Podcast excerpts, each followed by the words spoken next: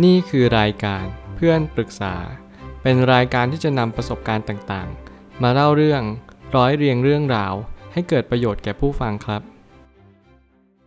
สวัสดีครับ ผมแอดมินเพจเพื่อนปรึกษาครับ วันนี้ผมอยากจะมาชวนคุยเรื่อง หนังสือ Bad Blood Secret and Lies in Silicon Valley Startup ของ John Carreyrou หนังสือเล่มนี้มันคือการบอกเกี่ยวกับการตั้งบริษัทของ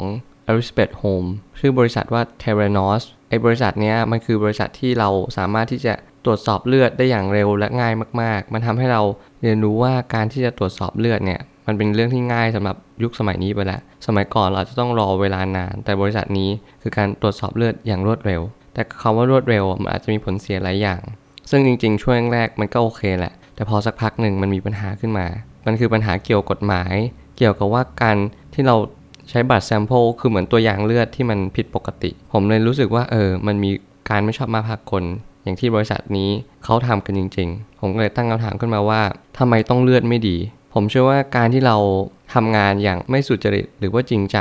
มันทำให้เรารู้ว่าการที่เราใช้เลือดไม่ดีเนี่ย มันเป็นผลเสียต่อผู้อื่นมากๆ ถ้าเกิดสมมุติว่าคุณไม่รู้ว่าเลือดไม่ดีเนี่ยมันเป็นยังไง ให้คุณลองคิดว่า การที่เราทำงานอย่างตรงไปตรงมาเลือดเป็นสิ่งที่สำคัญมาก ถ้าเกิดสมมติคุณนำเลือดที่มันผิดปกติ หรือแม้กระทั่งเลือดที่มันไม่สามารถที่จะนำมาใช้ได้ คุณตรวจสอบแบบผิด หรือแม้คุณทำอะไรที่มันง่าย หรือว่ารวดเร็วจนเกินไป มันทำให้คุณไม่สามารถมีความรอบคอบกับสิ่งสิ่งนั้นได้จริงๆ มันทำให้มีความผิดพลาดสูงมากๆ ต่อลูกค้าผลตรวจสอบเลือดจะต้องเป็น 100%เท่านั้น มันจะไม่มี 99 มันจะไม่มี 80%หรืออะไรก็แล้วแต่ การตรวจสอบจึงเป็นเรื่องที่ยากมากๆ จุดเปลี่ยนของชีวิตคือการเลือกทางเดินที่ผิด จากการที่ผมอ่านผมรู้สึกว่า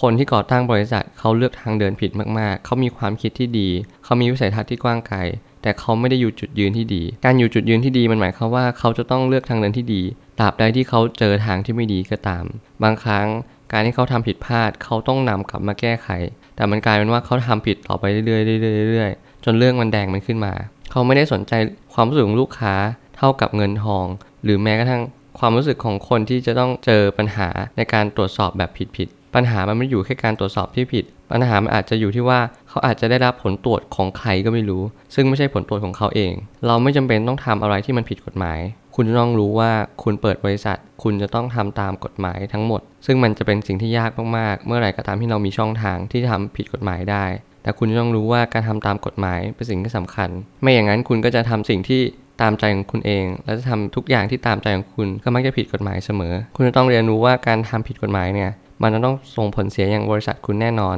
รวมถึงตัวคุณเองด้วย อะไรที่คุณทำความดี คุณก็ได้กับตัวคุณเอง อะไรที่คุณทำความไม่ดี คุณก็ได้กับตัวคุณเองเช่นเดียวกัน คุณไม่ต้องคิดถึงบริษัทมากหรอก คุณแค่คิดถึงตัวคุณเองก็พอว่าการที่คุณทำสิ่งสิ่งนี้ไป มันดีกับตัวคุณเองจริง ๆ หรือเปล่า ถึงแม้ว่าเราจะต้องล้มลุกคุกคานก็ตาม จุดยืนในความดีเป็นสิ่งสำคัญ ผมเน้นย้ำเสมอว่า ไม่ว่าคุณจะทำอะไรก็ตาม คุณต้องเชื่อในความดี สิ่งที่สำคัญ คุณจะต้องเรียนรู้ว่าการโกง การโกหก การทำอะไรที่มันรับลมคมใน หรือแม้กระทั่งการที่ไม่เปิดเผย ไม่จริงใจต่อผู้อื่น ต่อสาธารณชนหรือต่อตัวเอง คุณไม่ควรทำอย่างยิ่ง เพราะว่ามันเป็นสิ่งที่มันจะเป็นผลเสียต่อคุณในอนาคตอย่างแน่นอน แม้กระทั่งความสัมพันธ์ คุณยังต้องเริ่มต้นด้วยความจริงใจ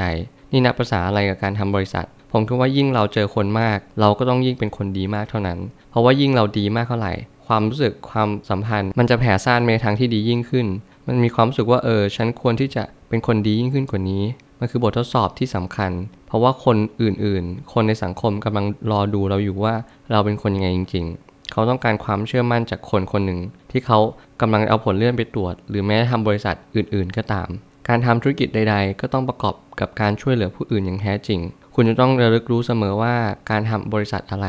ก็ตาม คุณจะต้องทำความเข้าใจกับมัน แล้วก็เรียนรู้กับมันว่า คุณจะต้องทำเพื่อประโยชน์แก่ผู้อื่นอย่างแท้จริง แล้วก็ทำมันอย่างร้อยเปอร์เซนต์ด้วย ความจริงใจ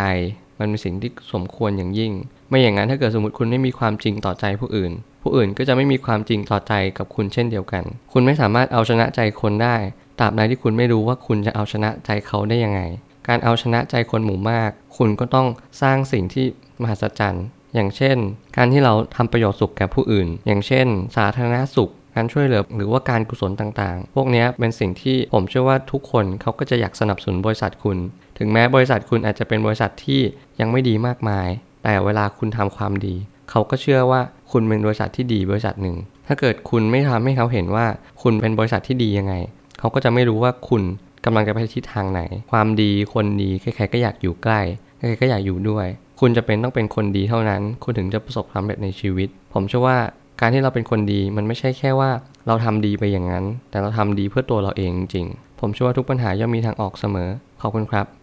รวมถึงคุณสามารถแชร์ประสบการณ์ ผ่านทาง Facebook Twitter และ YouTube และอย่าลืมติด Hashtag เพื่อนปรึกษาหรือ f r ร e n d Talk ด้วยนะครับ